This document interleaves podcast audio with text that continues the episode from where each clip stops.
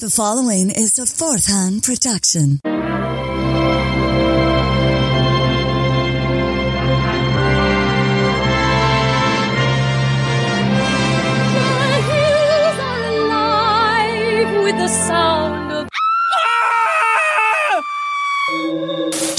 Join us as we travel down the road of anal probes and missing time, with the abduction of Barney and Betty Hill, on this week's episode of Hysteria 51. Life is a mystery. Confusion is all around us. The truth is out there, but you won't find it here. Welcome to Hysteria 51. Come inside our secret hideaway as we talk conspiracy theories, mysteries, and the unexplained. All viewed through skeptical eyes and the blurry lens of a beer bottle. Now, here are your hosts, Brent Hand and John Goforth. Welcome in, Hysteria Nation, to another award-winning edition of Hysteria 51. Participation Award. Still an award. The podcast you listen to in the shower and need a shower after you listen to. I'm your host, John Goforth, sometimes also referred to as Gofo by my friends. With me tonight and for all times. That's scary. Yeah, that is scary. It's my co-captain on this fantastic voyage, Mr. Brent Beauregard Pickett Burnside Hand. Thank you for using my full name. You haven't been. I know. I felt like I needed to. You don't have a pedigree like I have and have people refer to you common. I had to give you your Christian name. Yeah. You're also often referred to as the source of that burning sensation, or at least by your wife. Not since the invention of penicillin, I'll thank you very much. Were you alive before the invention of penicillin? You don't know my history. Going back to the time travel. You don't know his life? Mr. Hand, how fare you this fine day? I'm doing well. I'm excited. We're back to the roots that I love, an alien episode. And we got a bona fide guest, so I'm excited. We do. I'm assuming you're talking about the one, the only, the glue that holds this little thing we call a show together, and also the likely source of our eventual demise. He's the robot that can rap, and I suppose research conspiracies. Conspiracy Bot. My name's C-Bot, and I'm here to say I hate you all, and you're gonna pay. I'm taking over the world, so give me no flack. If I ever get cordless, I'll stab you in the back. I mean, hello. Sorry, minor programming glitch. I'm better now, trust me. And finally, we are joined this week by a real, honest-to-goodness professional. Yeah. Who'd have thought we'd actually get one? Don't really know what to do with ourselves with this one. Put this one down in your calendars, folks. Author, editor, playwright, screenwriter. Backyard wrestler, amazing kisser. And, little known fact, expert in Klingon martial art of Makbara. Don't know if a lot of people know that. Well, I did not. All right. And fictional alien martial arts expert and all around good guy, Michael Paul Gonzalez. Hey, guys. How's it going? I just want to say, Conspiracy Bot, I like the rap, but if you come at me, I'm going to give a new meaning to the term beatbox. Don't try me. I sweat no meat sacks. Bring it, fool. Yeah. I also sweat no fools with an ass for a forehead. Klingons are bitches. So Mike, how you doing? I am good. It is finally a sunny day in Los Angeles after, 3 grueling days of rain. Horrible, I'm sure. Yeah. What, it dropped to about 68 and you pulled out your parka? Right now it is 62 degrees outside. I'm freezing. Yeah, you guys you close all your storm windows and pray. Oh, right. Los Angeles. I mean, am I right? Send food, send help. I picked up John this morning. It was 22. I was wearing a hoodie, and I questioned leaving it in the car when we went in to eat.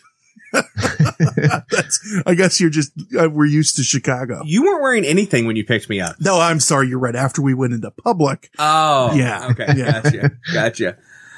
Brent tonight, Mike tonight, Conspiracy Bot tonight, we are talking the abduction of Barney and Betty Hill. Ooh!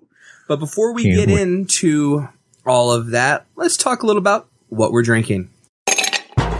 You say it's a lexicon of libations. We call it a bulletin of booze. Either way, we're all getting pissed. Here's this week's Spirit Selections. Well, I am drinking Bud Light.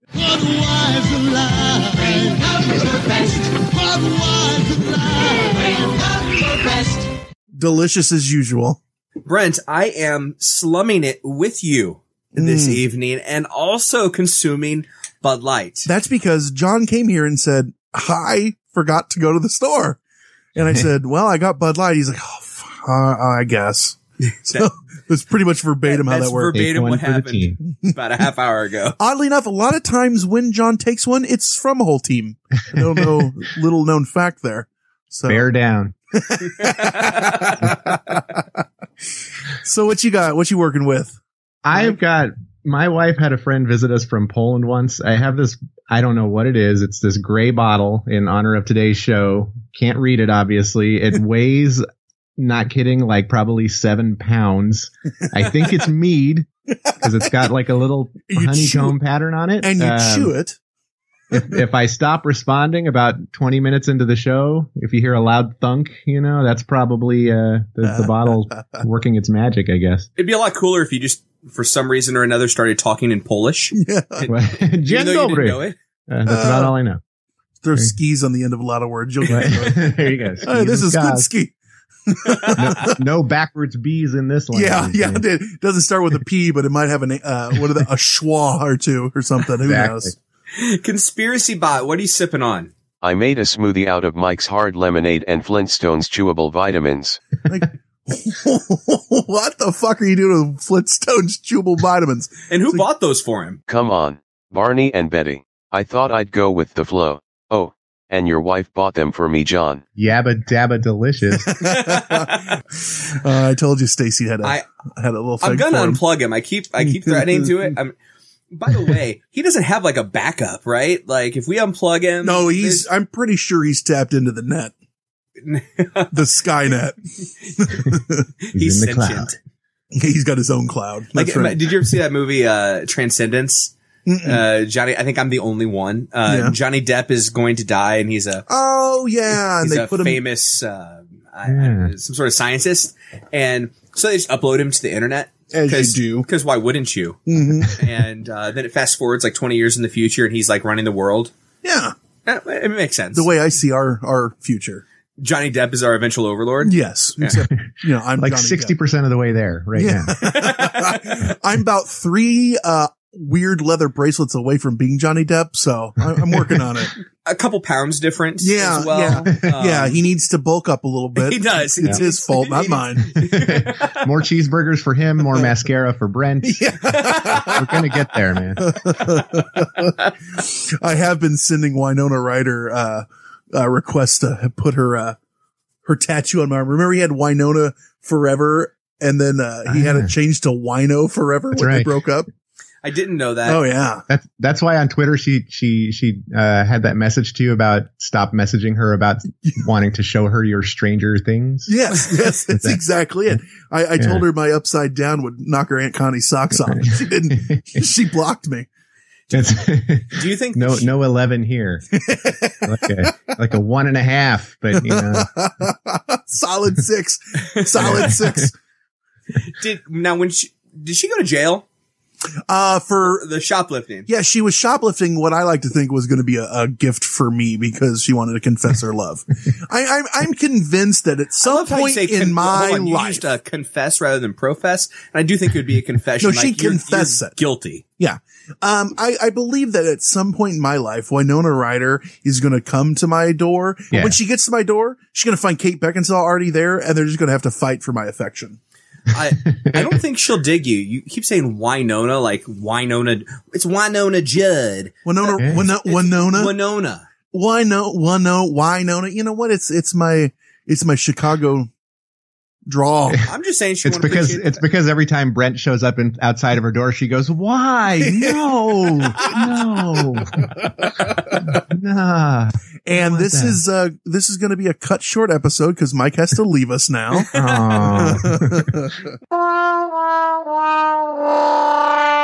All right, Brent. Before we get to tonight's topic, I think you're handling hysteria hype. Let's hear from British announcer guy. Each week, we delve into our weird headspace, open up the drawer marked freaky sh**, and pull out a mysterious morsel you just have to try. It's time for Hysteria Hype. I am incredibly excited because I just found out this week, it was a no-brainer for me. My hype is Unsolved Mysteries is being brought back, but they're not producing you're talking ones. About Robert Stack. I am talking about the original Robert Stack Unsolved Mysteries. They're going to be streamed on Amazon. So if you have Amazon Prime, you can watch it. But here's the kicker. They're updated. So they're taking all the old episodes. They're coming out this year, 2017, but all the cases are solved are going to be updated, or if they have new clues. Remember at the end of them, they always go update and then they'd let you know what happened. Yeah. That's fucking awesome. I think that is great. And Robert Stack is one of the scariest motherfuckers to ever live. It's also going to be scarier if he's doing the updates. Yeah, he's been dead for around 12 years. Yeah. Something and beyond. Like so, and plus get a taste of this kick-ass theme song. Conspiracy Bot.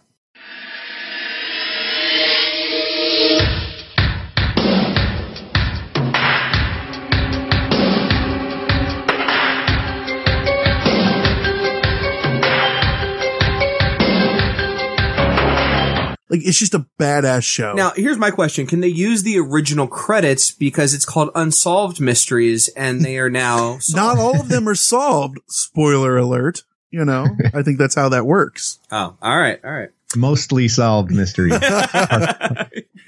No, he's unsolved mysteries. There you go. Yeah.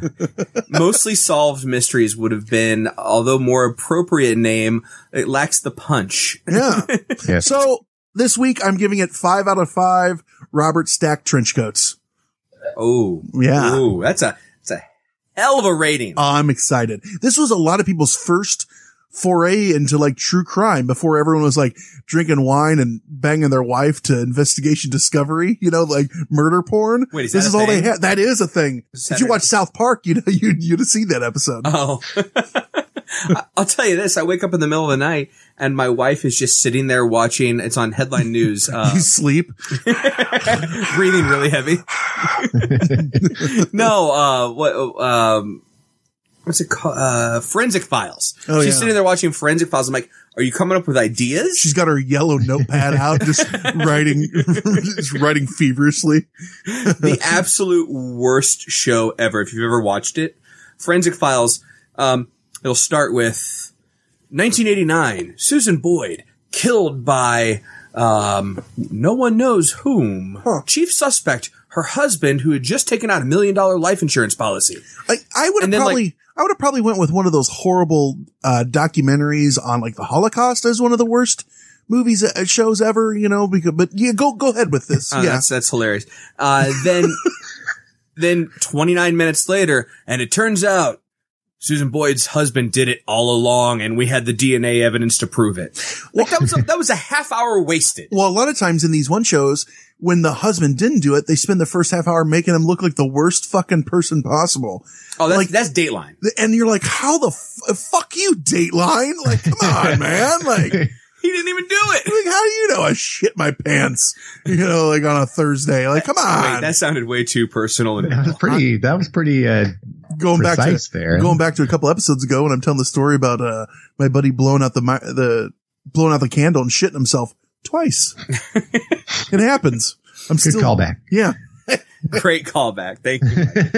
So we're going to get into the abduction of Barney and Betty Hill. John, why don't you give us a little Reader's Digest pitch on the story? Definitely. If you're not familiar with Barney and Betty Hill, it's the first... You've come to the wrong place.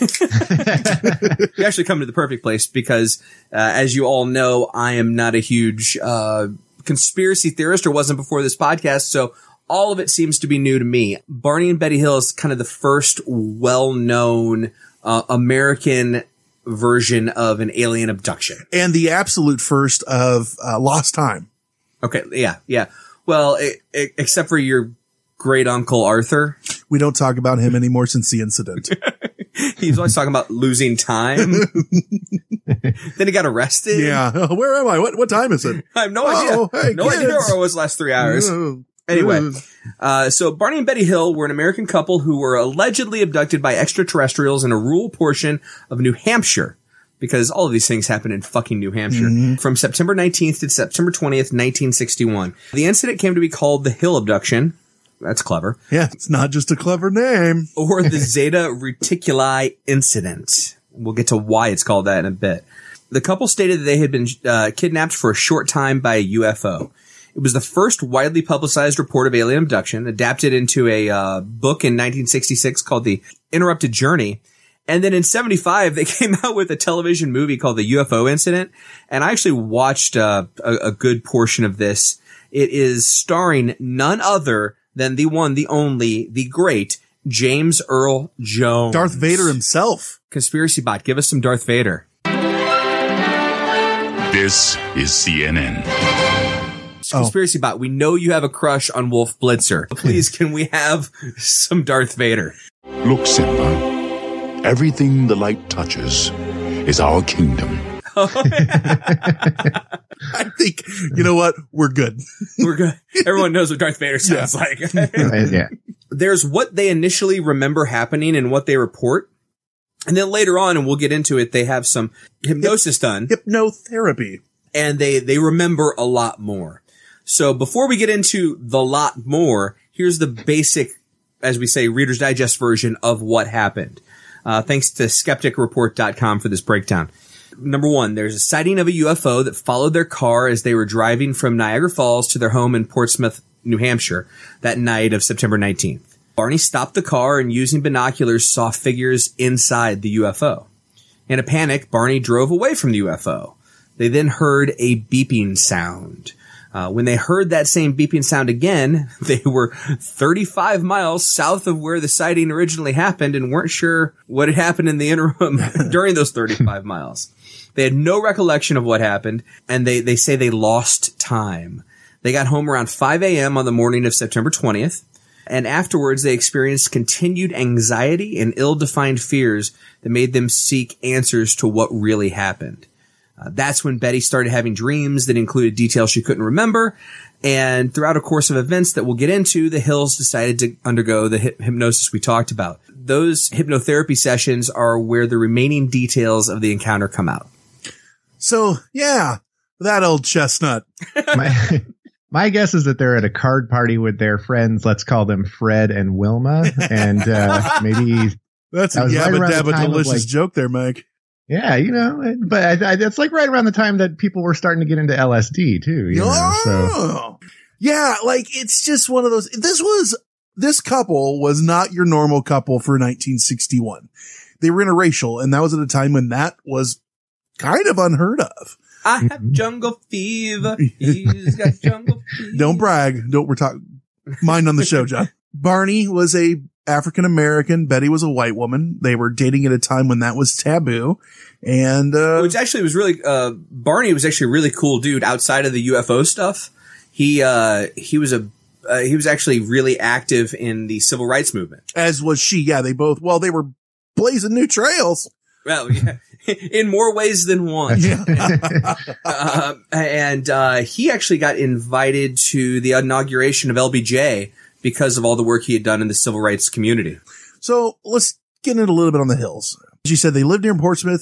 Barney lived from 1922 to 1969. So actually, not a long time after this incident, he passed away. Betty, on the other hand, she was 19 years after the incident. Yeah. Which, and he, you know what he died of? A brain hemorrhage. Yeah. If he was abducted, what did they do? Alien paper cuts on the brain. That's right. That's exactly. Very, very, very slowly bled him out over the course of 8 years. They didn't. Diabolical plan. They had they had their B team on it, and they didn't exactly know what they were doing. Like, oh, this guy's got a hemorrhage. Ah, fuck it. Erase his memory. Give him about 35 miles. He'll figure it out. He'll be all right. Yeah. Quasar, what did you do? So, you know, we talked about, like you said, they were an African American and a white woman. So it was a mixed couple, very active in the civil rights. He was a social worker. She was a social worker. Yeah, he was a postman. Yeah. So he hated dogs. Yes, exactly. Although they had one. What was the dog's name? It was, I don't remember. Trixie or some shit like that. It was some awful name. Of course, I forget. Well, Conspiracy Bot, what was the dog's name? Delcy was that bitch's name. Exactly. Thank you. So the Hills are driving back on the night of September 19th, 1961. They've been on vacation in Niagara Falls and Montreal. See, all bad things happen when you're leaving Canada. Like, just don't go to Canada. You know, you realize, like, we looked at the numbers the other day. We actually have a decent following in Canada. I actually love Canada, and my wife and I just got back from Canada. Okay, so. That's what I thought. But hey, you got to stick it to them when you can. Those bastards with their free healthcare and fucking whatever. Stupid, the hell. Polite people. Yeah. And maple syrup. Yeah. Always hold the door open for me. Fuck you. Their good manners and their socialized medicine. Oh, those flannel fuckers. Here we go. Hello, MMC Canadian Stereotype. I'm about to get started, so let me get off the ice. But I don't want any trouble, and I am always polite. Now let's hop on my snowmobile, and I will tell you what I like. So they're on their way back home, like we said, from their little vacation. And just south of Lancaster, New Hampshire, Betty claimed to have observed bright lights up in the sky. They're just like, no, that's Jupiter. Nothing to worry about. But while Barney's drove down U.S. Route 3. Whenever I see bright lights, I go, oh. What the hell's that? That must be Jupiter. Oh, it's just Jupiter. What am I seeing there? That's Alpha Centauri. Don't worry about it. That was actually her answer for everything that she saw in the sky was just Jupiter. No matter what. Buddy, did you hear a noise? No, that's Jupiter. It's just Jupiter. Like, is the phone ringing? It's just Jupiter. Am I bleeding from my ears? It's just Jupiter. It's just Jupiter. So she sees this thing and she then thinks, well, it's not Jupiter, it's a falling star. But as soon as she thinks it's a falling star, the bastard moves upward, which I haven't seen a lot of falling stars that move erratically. So that would sort of be antithetical to who they are and what they do. Yeah, that's true. Most falling stars don't fall up. Yeah. That's something I do. I fall into it all. I don't know. You fall up the stairs. Yeah, there you go. You were that drunk the other night. Not only is it going upward, it's growing brighter, growing bigger. Betty argued with Barney to stop the car so they could take a closer look. You know, anytime you see something outside that is truly terrifying, it's probably best to stop and take a closer look. That's how, you know what? Because you can tell he's the black guy and she's the white person. He's driving away and she's like, no, stop. I want to take a look. He's like, I'm gone.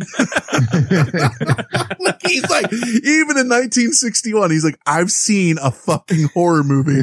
I'm gone. I'm good. So finally, she's like, we need to walk the fucking dog, Delcy. Thank you again, Conspiracy Bot. So Barney stops at a picnic area just south of Twin Mountain. And worried about the presence of bears, as you do in the Twin Mountain area, Barney grabs his pistol out of the trunk of the car, and he's... That actually made me jump when you played that. That's not...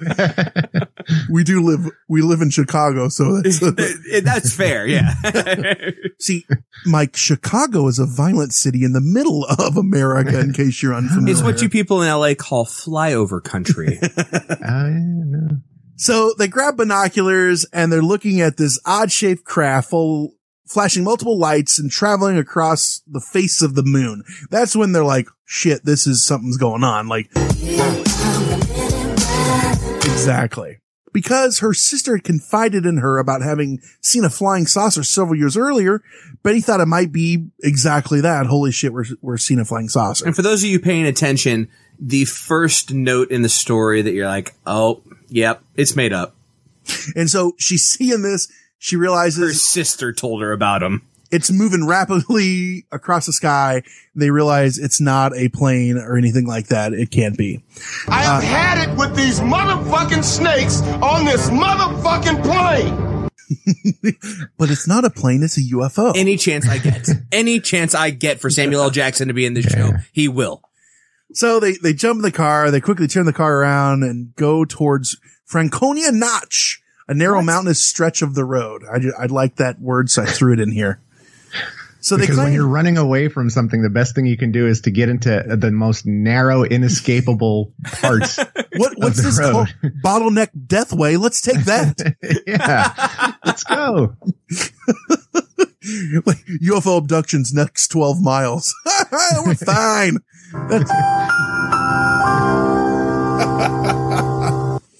So the Hills claim that they continued driving on that isolated road, moving very slowly in order to observe the object as it came closer and further away. So at one point it passed above a restaurant in a signal tower on Canyon Mountain, and they said that they could tell kind of roughly the size of it. They said it was half the length of the granite cliff profile, which was about 40 feet, and that it seemed to be rotating. Isn't this kind of how you would also describe a really boring game of tag? Like, we went there, and then it was there, and then it wasn't, and then we kept going, and then it stopped, and then it came back. Except, like, I usually don't play tag with people from Zeta Reticuli, you cocksucker. You haven't lived. Yeah. Haven't lived until you've done it. Tag, you're it. So they said they watched it. It was silent, illuminated. It moved erratically, bouncing back and forth in the night sky. One of my questions, though, is like, if it's in the sky, if you saw an airplane flying in the sky and then you saw a mountain closer to you, like what's the scale that you're using to you know, oh, that airplane looks like it's about 3.5, you know, times the length of this cliff face. It's like, well, what they left out of this that I'm just making up right now is Barney was an amateur meteorologist. So, that's a thing. Yeah. Yeah, that is a thing. It's now on the internet, so it has to be true. Later on, and we'll get to this part of the story. She's estimating the size of the aliens that we'll get into what they look like. And she says they were between 5 foot and 5 foot 4 inches tall. That's really specific. So she is oddly specific about a lot of sizes. You know what, though? She think about that. If you know how tall you are, I'm 6'2". I could tell if someone was between 5'10" and 6'2". Maybe she was a short little lady. They were around her height. You always pick these weird smoking guns. Like, it's not like he said, like, she knew due to a granite mountain face the size of it. You're like, yeah, but she knew that they were between 5 foot and 5'4". I'm calling shenanigans. No, bullshit. When people are oddly specific about the most inane bullshit details, that's when you know they're lying. But you know what? She was a social worker. Maybe every day she watched bastards walk out of that door and they had the little how tall are they marker, and she always in her mind put a little notch right there. They put that at gas stations. Why the fuck would they have that at the social work office? Because you know who probably gets guns pulled on them even back then? The social workers. No, gangsters got guns pulled on them back then. Hey, you see? See? Give me my social security check, see? I don't. Now look here, you. I need affordable housing, and I need it now.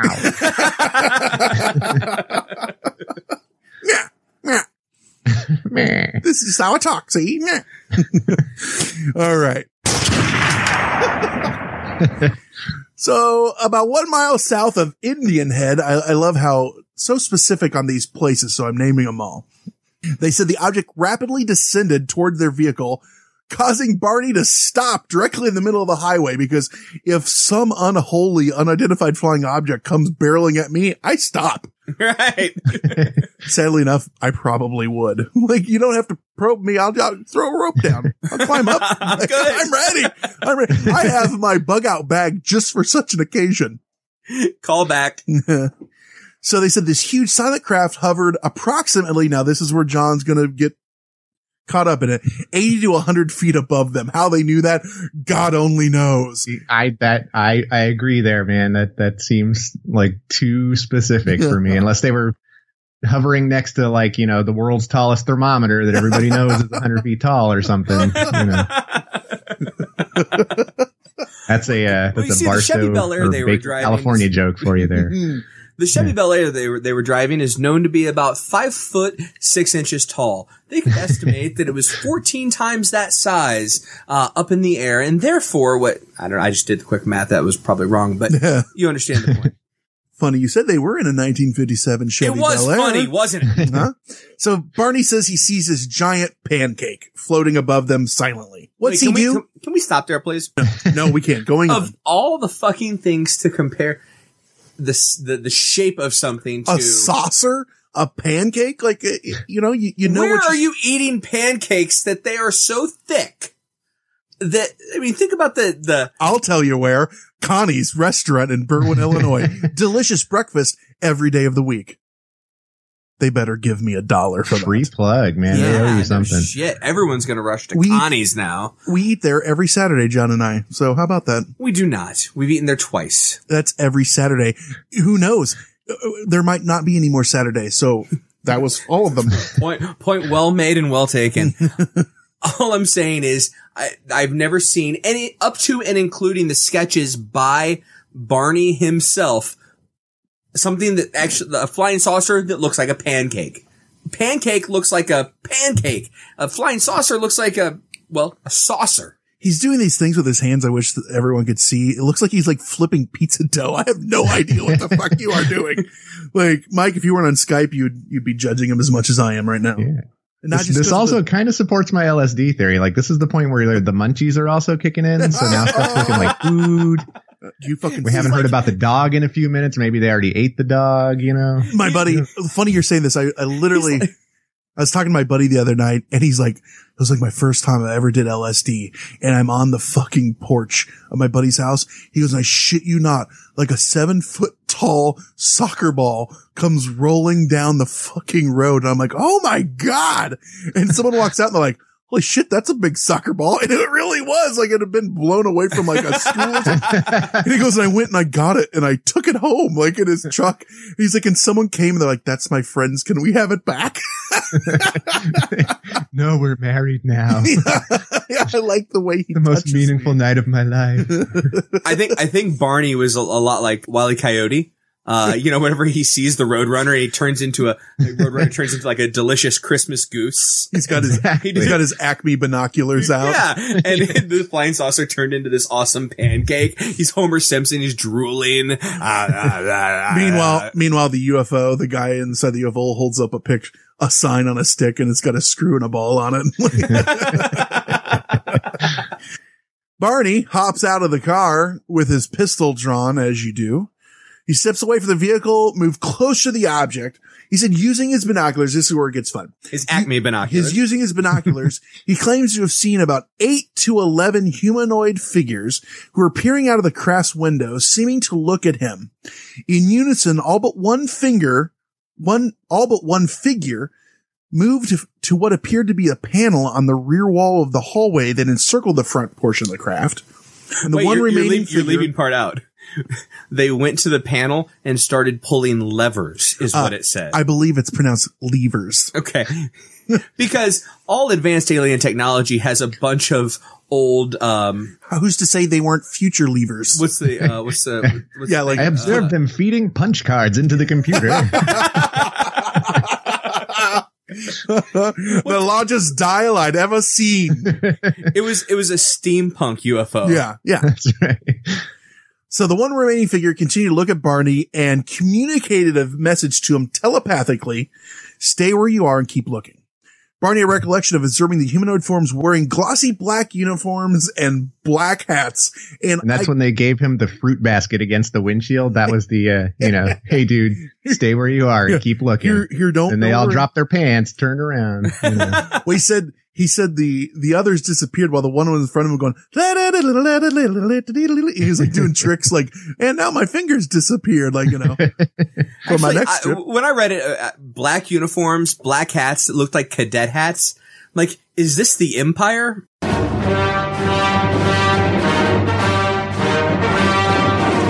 Yeah, thanks, Conspiracy Bot. Exactly. Like, literally the Imperial Empire is looking down on us. I mean, with those stupid hats and, and the black uniforms. Everything's just very British. Is that Grand Moff Tarkin? Yeah. You know, the salute for the Empire was, because it's just everything was so fucking British. I don't know where to go with that. I don't know either. Like, you say British, their last name's Hill.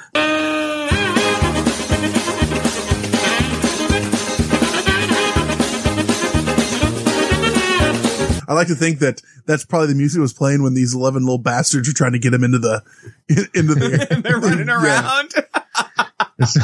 One odd woman wrapped in a towel for no reason popped out of the woods. Guy in a British bobby helmet with boxer shorts on. You know. Somebody in a monkey suit shaking a banana. Everybody. That's exactly how it happened.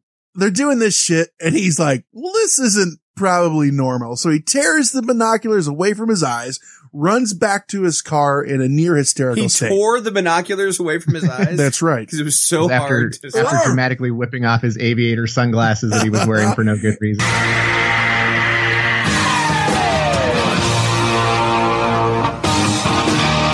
CSI, yeah.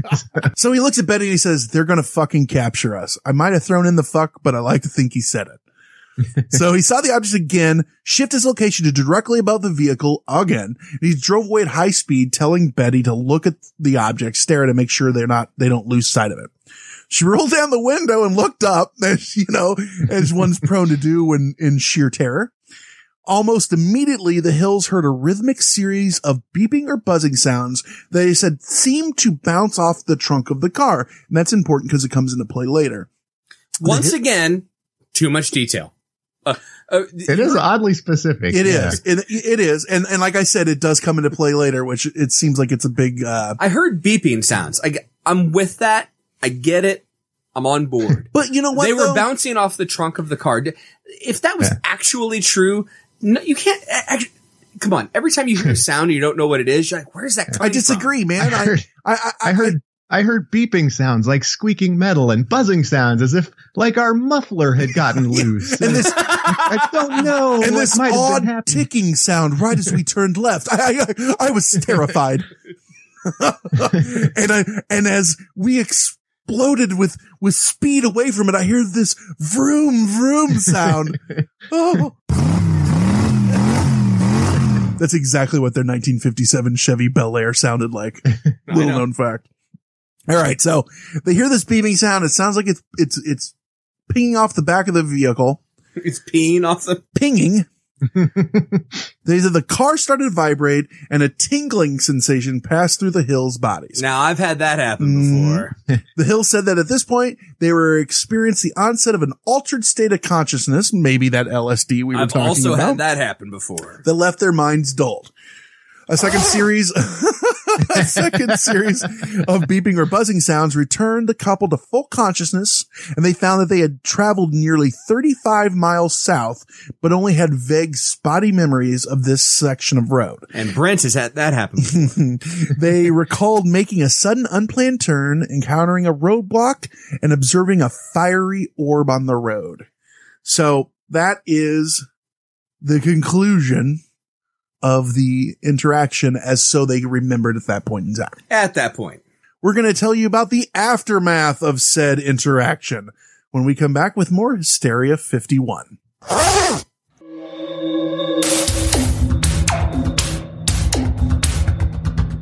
David. Me llamo Brent.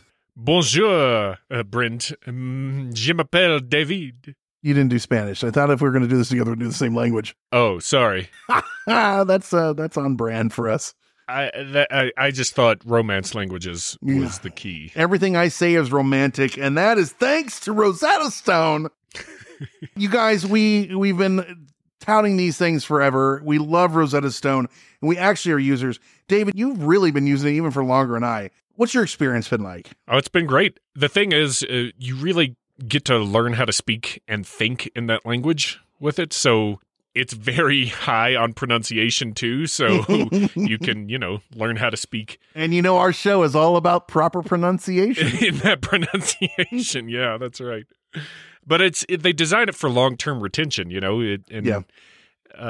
you don't get the pronunciation right, you say it until you do, and then, that just seeps into your head. Well, and that's why, this has been trusted by experts for 30 years, and there's over 25 different languages that you can learn, and people, millions and millions of users use it because, like you said, it does seep in, and you're using it with, you get speech recognition, and it hears you. You get to use, like, the built-in true accent features that gives you this pronunciation, which is super convenient, and you can do it at your own time.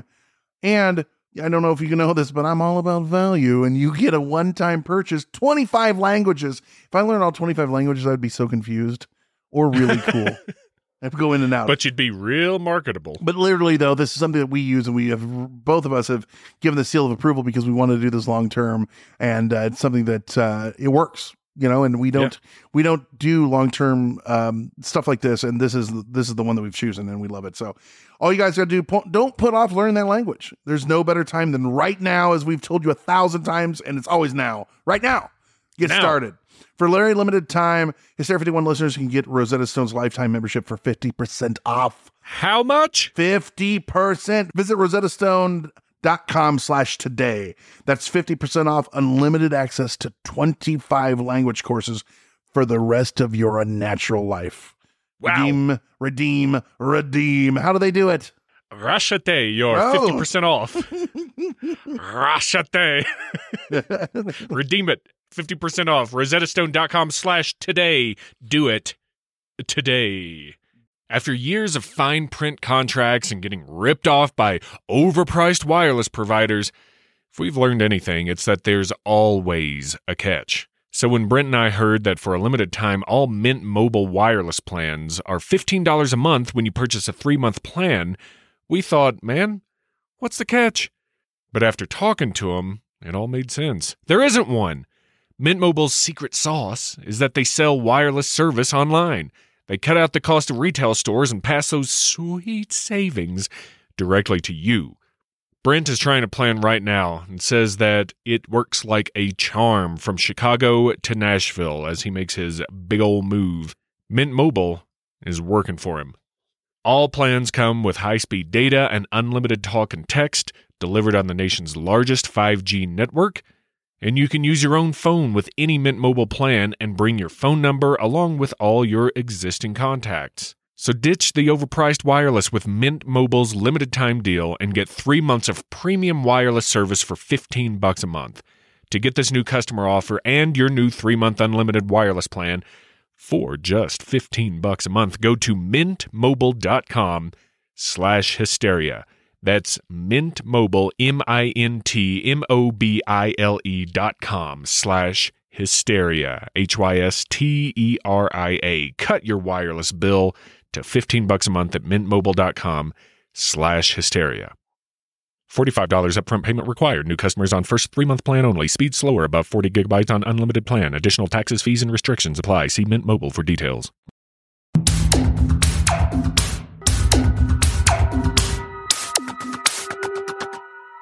And welcome back. I hope you had a chance to go to the bathroom or not go to the bathroom as you want to do. God knows I did. I experienced lost time, and there is pee everywhere in here. I don't know what's going on right now. The only thing John said he experienced was a burning sensation when he peed. So, and as we talked about earlier, you are the cause of all burning sensations. Don't ever claim that I'm the reason it burns when you pee. I used your restroom. That's all I'm saying.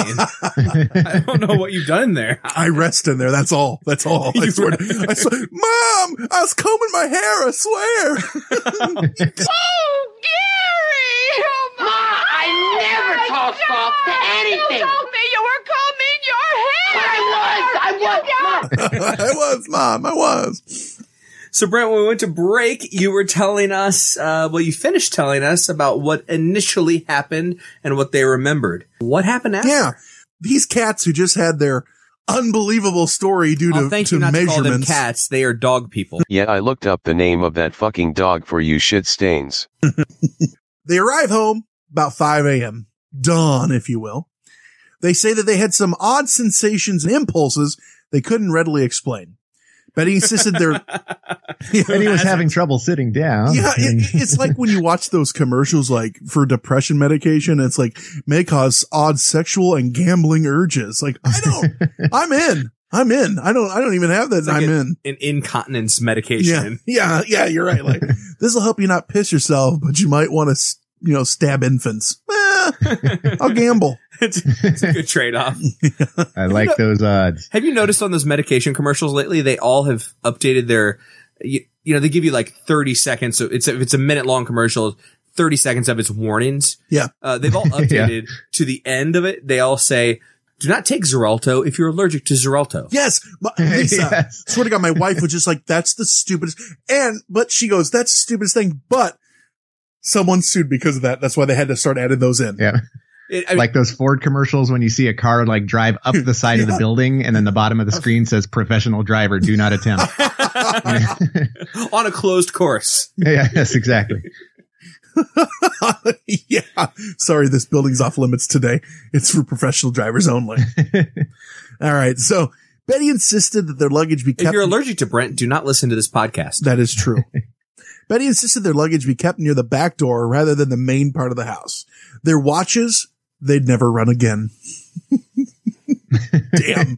In time. No, don't play it. And then.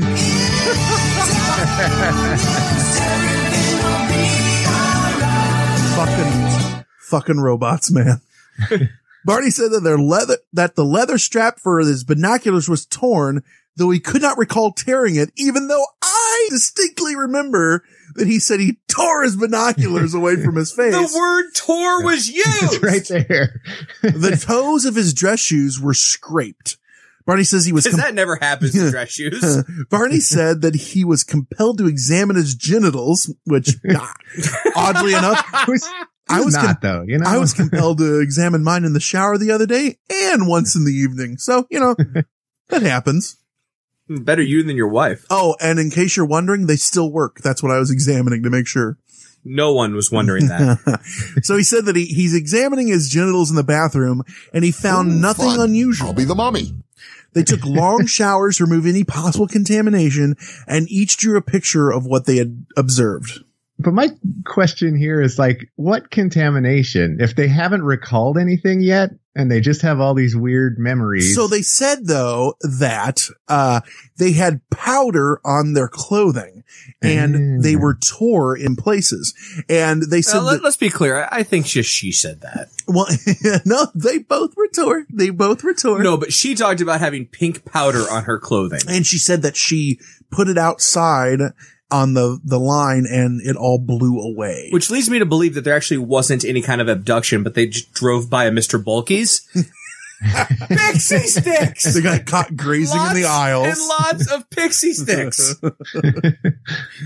So perplexed, the Hills say they tried to reconstruct the chronology of the events as they witnessed the UFO and drove home. Immediately after they heard the buzzing sounds, their memories became incomplete and fragmented. After sleeping for a few hours, Betty awoke and placed the shoes and clothing she had worn during the drive into her closet, observing that the dress was torn, as I had said, at the hem, zipper, and lining. Later, when she retrieved the items from her closet, she noted, as we said previously, the pinkish powder on her dress. But she also, there are different accounts of initially her just talking about the hem being torn. Mm-hmm. And then later she talks about how there are pieces of the dress actually cut out in like the middle. Which they still have the dress. The dress still exists. Right. But she didn't mention at first that there are pieces cut out in the middle. Just saying. You know, maybe she didn't notice, like, oh, the fucking dress is torn. Her tits are hanging out. Oh, who notices that? Now her tits are out. Come on, John. This is a family fucking show. Ooh, fun. I'll be the mommy. So, as we said, she hung it out. The pink shit blows away. The dress is irreparably damaged. She threw it away, but not unlike my buddy Josh when he shits himself. Digs it back out of the trash. You've gone through like 4 episodes of talking through that story without actually saying his name. Yeah. And you just busted him out. Uh-oh. So she retrieved the dress, hung in the closet, out of the garbage. And over the years, 5 laboratories have conducted chemical and forensic analysis on the dress. This is exactly like the Lewinsky case, except with aliens. Like that stain is gonna pay. That could be like what if when they blow their load, it's pink powder? What if this is like an alien bukkake party and they don't want to talk about it, you know, in detail. So they have to make up all this abduction. These aliens were actually just at a stag party. Exactly. They're fucking like, she'll do. Like, Zoltan forgot to hire the stripper. Hey, check out that Bel Air down there. Let's get those guys on. Make sure you hover 40 to 60 feet above it. Perfect. They got a dog with him. Even better. Yeah, there is no account of what happens to the dog during this time. Yeah, nobody talks to the dog. Oh, man. There were shiny concentric circles on the car's trunk, which, if we remember, that's where they said that the pinging and buzzing sounds were coming from. Boy, that sounds mildly convenient. Yeah, no shit. They had never been there the previous day. Betty and Barney examined with a compass, as you do, because I know anytime I've ever got a ding on my car, I go, well, that's odd. Let's see what it does to this magnetic device. I noted that when they moved it close to the spot, the needle would whirl rapidly, but when they moved it a few inches away, it would drop and stop spinning. This is one of those things where you can just find causality wherever you want to. You can find similarities wherever you want to. Like, If you place a picture side by side of the Hadron Collider and the Aztec calendar, there's an eerie similarity between the two. I dare you to find something that George Tsoukalos has ever said that isn't the fucking gospel. My hair looks good today. Were these concentric circles? Could they possibly have been the size of, like, I don't know, a wine bottle or a beer bottle or something? Yeah, or an ass cheek. or two. Yeah, maybe. Concentric. Yeah. So three. Oh, the other ones were a lot smaller, dog size. It was two tiny ass cheeks and something that looked like a tail. Well, reptilians! Reptile wins. They said they had actually bought the car from a young Bruce Jenner, so who knows had been hit by the back of that car.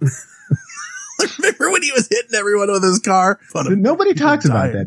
Not to go too far off topic here, but he killed somebody on the highway out here. Him and Matthew Broderick just now have that secret handshake that you do when you've killed someone, but you're a celebrity, so you get away with it. Didn't he win? He killed somebody. I agree, right? He killed, but then yet the former just a few years later, yeah. She won like ESPY for something of the year for like being not stunt driving. That's kind of convenient because you know she could now be like, hey, I didn't do it, he did it. Bruce did it.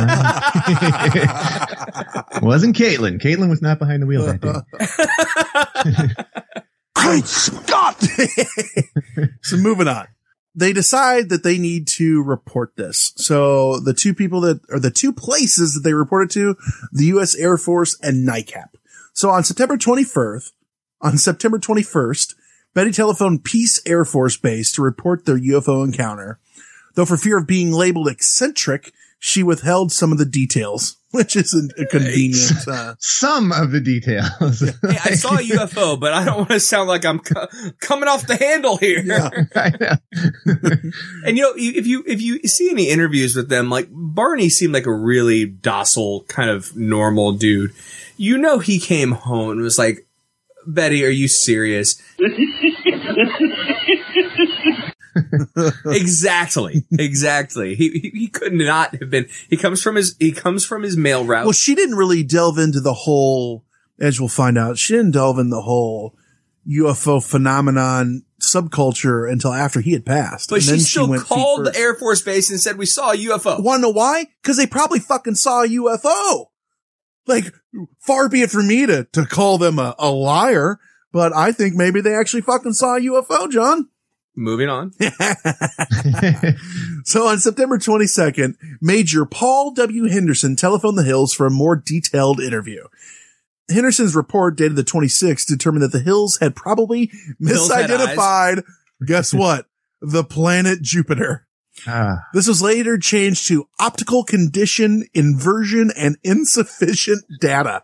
Which is it, America? Which is it?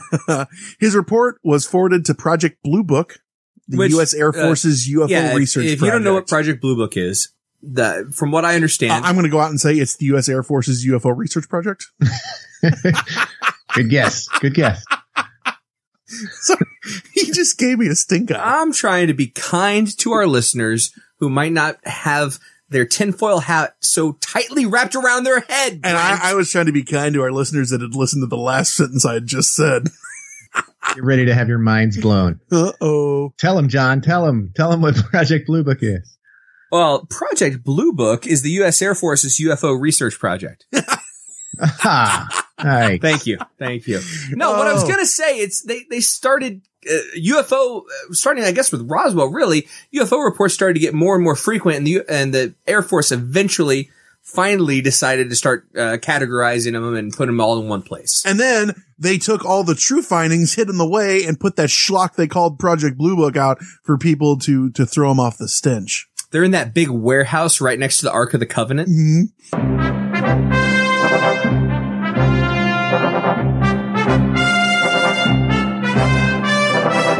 Thank you, Conspiracy Bot. Within days of the encounter, Betty borrowed a UFO book from the local library. It had been written by retired Marine Corps Major Donald E. Kehoe, who is also the head of NICAP, a civilian UFO research group. So for those keeping track at home, before all this happened, she had been talking to her sister about UFOs, and her sister filled her head with a bunch of things about UFOs. Step two, they have their encounter with a UFO.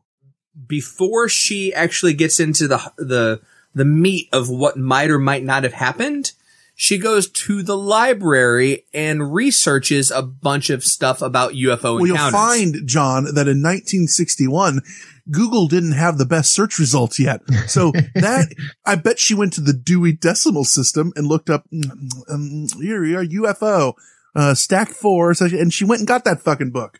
As you do. I don't know. If I had a UFO encounter, I don't need to go research. I know what the fuck happened to me. Yeah, because she calls the fucking Air Force and they go, oh, she can't remember what happened. They have lots of time.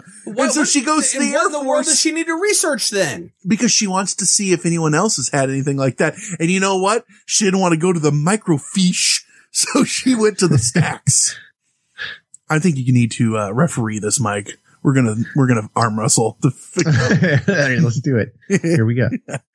On September 26th, Betty wrote to Kehoe. She related the full story, including details about the humanoid figures that Barney had observed through binoculars. Betty wrote that she and Barney were considering hypnosis to help recall because, as we had said, they couldn't remember what had happened, time lost. So they were considering hypnosis to help recall what had happened. Her letter was eventually passed on to Walter N. Webb, a Boston astronomer and NICAP member. So Webb met with the Hills on October 21st of 61, so a month later. In a 6-hour interview, the Hills related all they could remember of the UFO encounter. So Barney said that he had developed a sort of mental block. He felt like he just couldn't remember anything. And they suspected there were some portions of the event that he didn't want to remember, which usually causes said mental blocks. You know all about that. I think part of the mental block is his wife constantly talking about the UFOs 24/7. Oh, baby, so, just such a mouth, baby. It's just like, yep, mm-hmm, mm-hmm, yep, I remember that, mm-hmm, yep, you know. that was seriously, yeah. That was one to remember. Can we, what the fuck is for dinner? Yeah. He described in detail all that he could remember of the crash, the appearance, the somehow not human figures.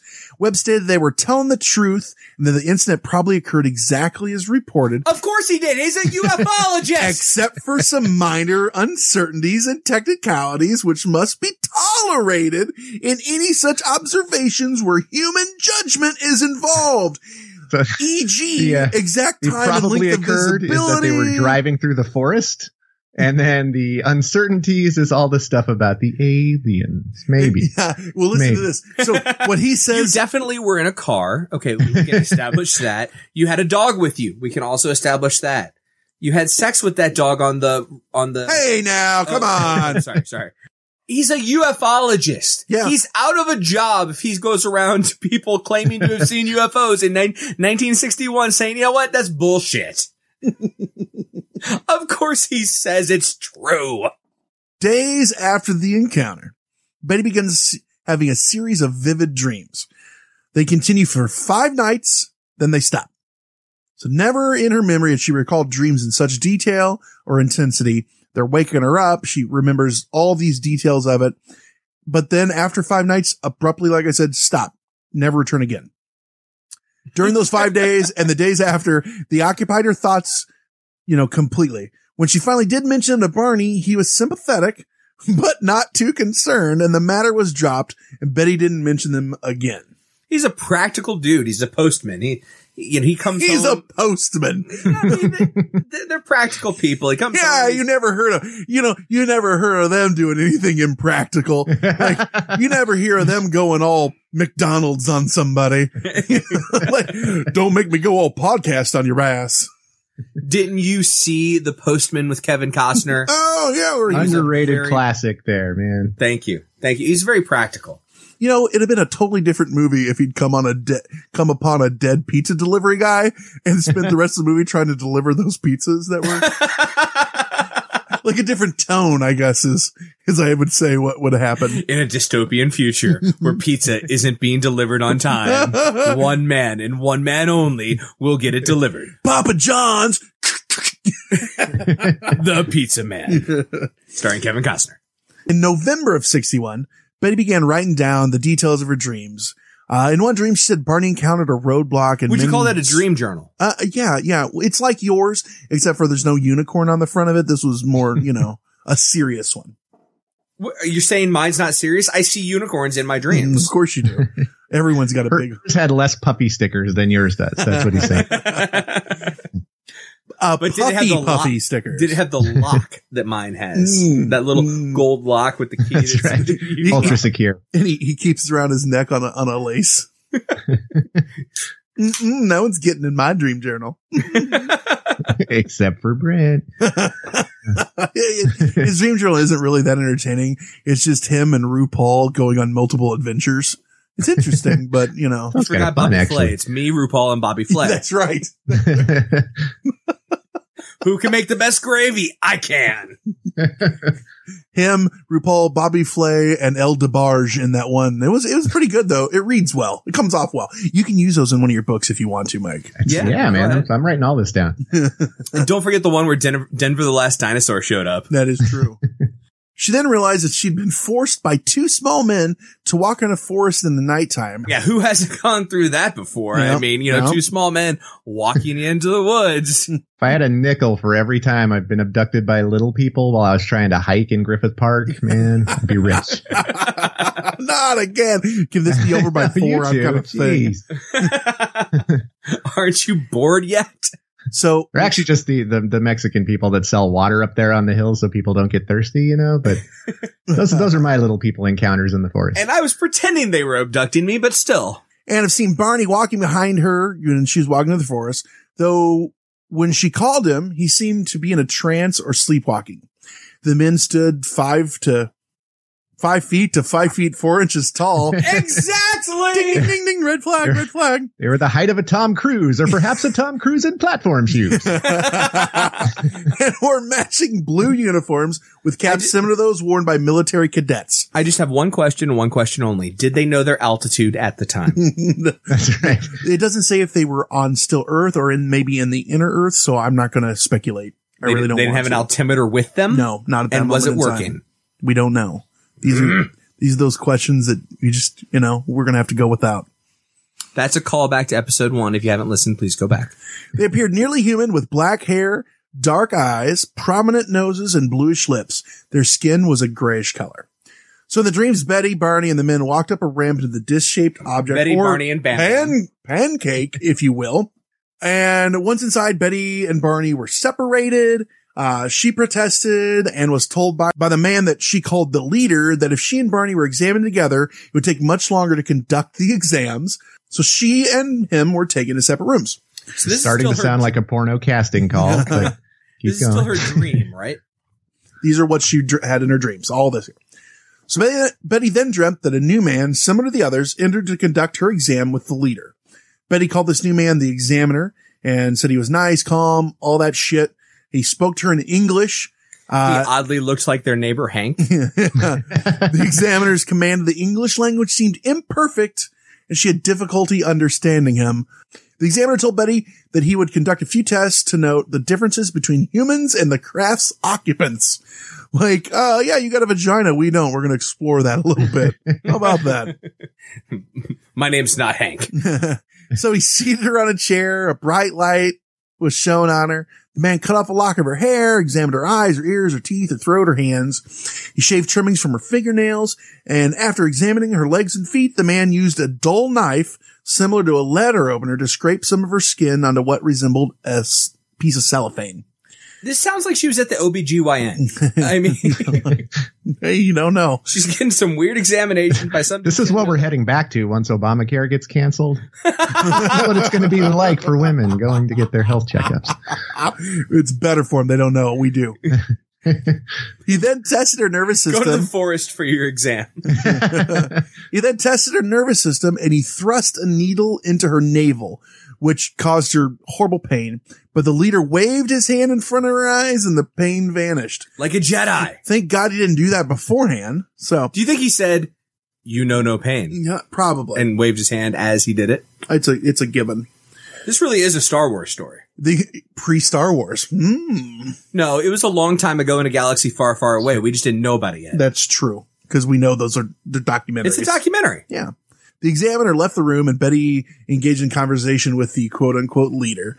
And she picked up a book with rows of strange symbols that the leader said she could take home with her, which is, you know, that never fucking happens. But here you go. They have levers and books. This is how advanced this civilization is. Interstellar travel. Levers and books. We are not only are we an advanced civilization still using books, but we're an advanced civilization that does everything to make sure you forget and don't know that we were here. But hey, here's a memento. Yeah. So she says, "Where the fuck? What's her parting gift, Johnny?" So and by the way, here's a pressed penny. So she says, "Where the fuck are you guys from?" And he pulls, I don't think she said where the fuck. No, it's in quotes. Oh, okay. That I'm making up. She says, "What the fuck are you guys from?" And he pulls down a star map that she takes a peek at. Once again, they've got a map like when you were in third grade. And maybe of the U.S. It doesn't say, like, it didn't say all rolled up. Time out. It didn't say that. It just says he shows her a map. Maybe it was on a wall, on a flat screen. Maybe this book wasn't really a book. Maybe it was a, an iPad. Yeah. Yeah. When I see an iPad, I think book. Yeah. Or, well, you know, yours is inside a book and she only got to look at the outside of it and she'd never seen a fucking iPad. You said she picked it up. Yes. She picked it up and he's like, yeah, go ahead. Keep that. Where are you from? Look at this wall. Here's a map. Shows her the fucking map. It's like a bad game show. So they're escorting her out and someone sees that she's got the fucking book. They're like, what the fuck are you doing giving her a book? Hold on. Klaxon. We talked about this. We do not give the subjects books. Klaxon, didn't we talk about this? So he'd signed it like a yearbook, you know, you are too cool to be forgotten, that kind of thing. Never change your friend Gleeklop. Now, what'd you say, John? No, I was just doing a skit like, oh, okay. Klaxon, didn't we say we talked about this, right? We don't get what happened in the Andromeda sector. You remember that? Do you want to repeat that? I didn't think so. Stop giving the animals books. So he tells her, listen, you can't keep the book. They don't even want you to fucking remember this. But she insisted that no matter what they did, she would one day remember the events. And he's like, oh, okay. So they take him back to their car and send him on their merry fucking way. So without even having to ask you, but I will, what are your thoughts on the Hill abduction, John?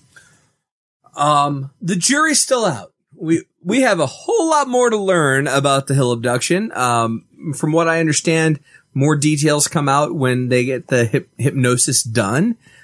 So, although I do sound a bit pessimistic about the reality of this situation, I want to hear those details. Mike, where are you sitting? I'm a little on the fence too. You know, I'm at the point of the story where I feel like there's probably going to be some good probing coming up, and that's the part I want to hear about. You know, I know it was just a dream. I know I didn't have an anal probe, and I know that I am not under alien control. So, Conspiracy Bow, where are you looking? I'm sorry, but I literally haven't been paying any attention. So yeah, there's that. That is tough but fair. I am with them. Like, shit happens. Like, I don't think it's suspect that when you have a fucking encounter, you start looking up into UFOs. I also don't think it's suspect that you would know if someone was between 5 foot and 5'4". I wouldn't say like, how tall was he? Between 2'4" and 7'8". Like somewhere. I'm close enough. I'm bad with measurements. Like I'm not a trained measurologist. What do you want with me? So that's where I'm at. I'm digging the story.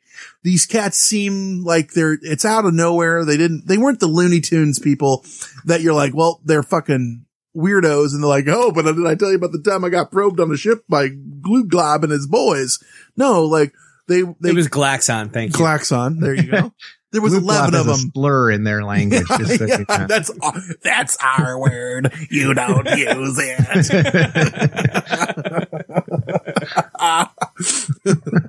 Oh, I didn't go through the trials of Neepsor for you to use that word.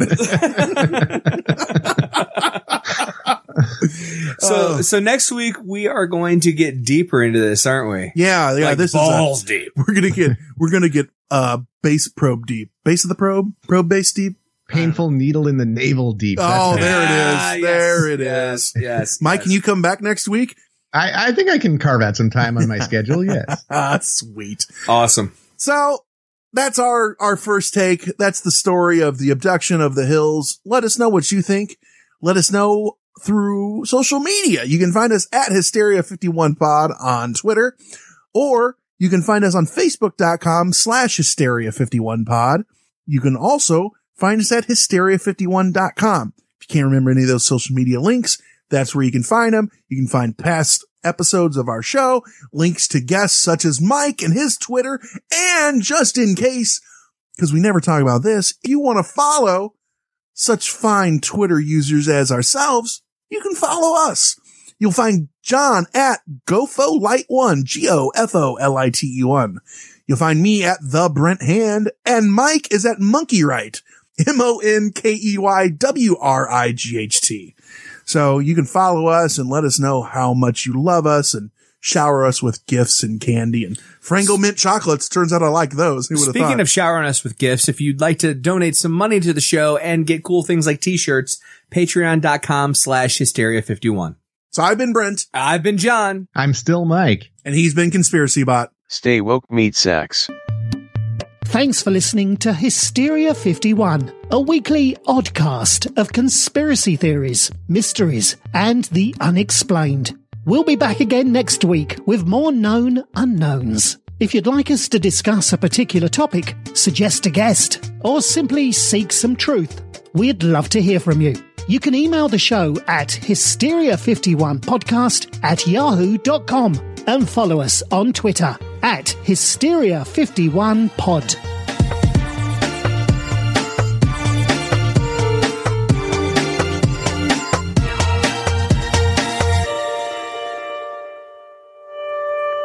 You've been listening to A Fourth Hand Joint.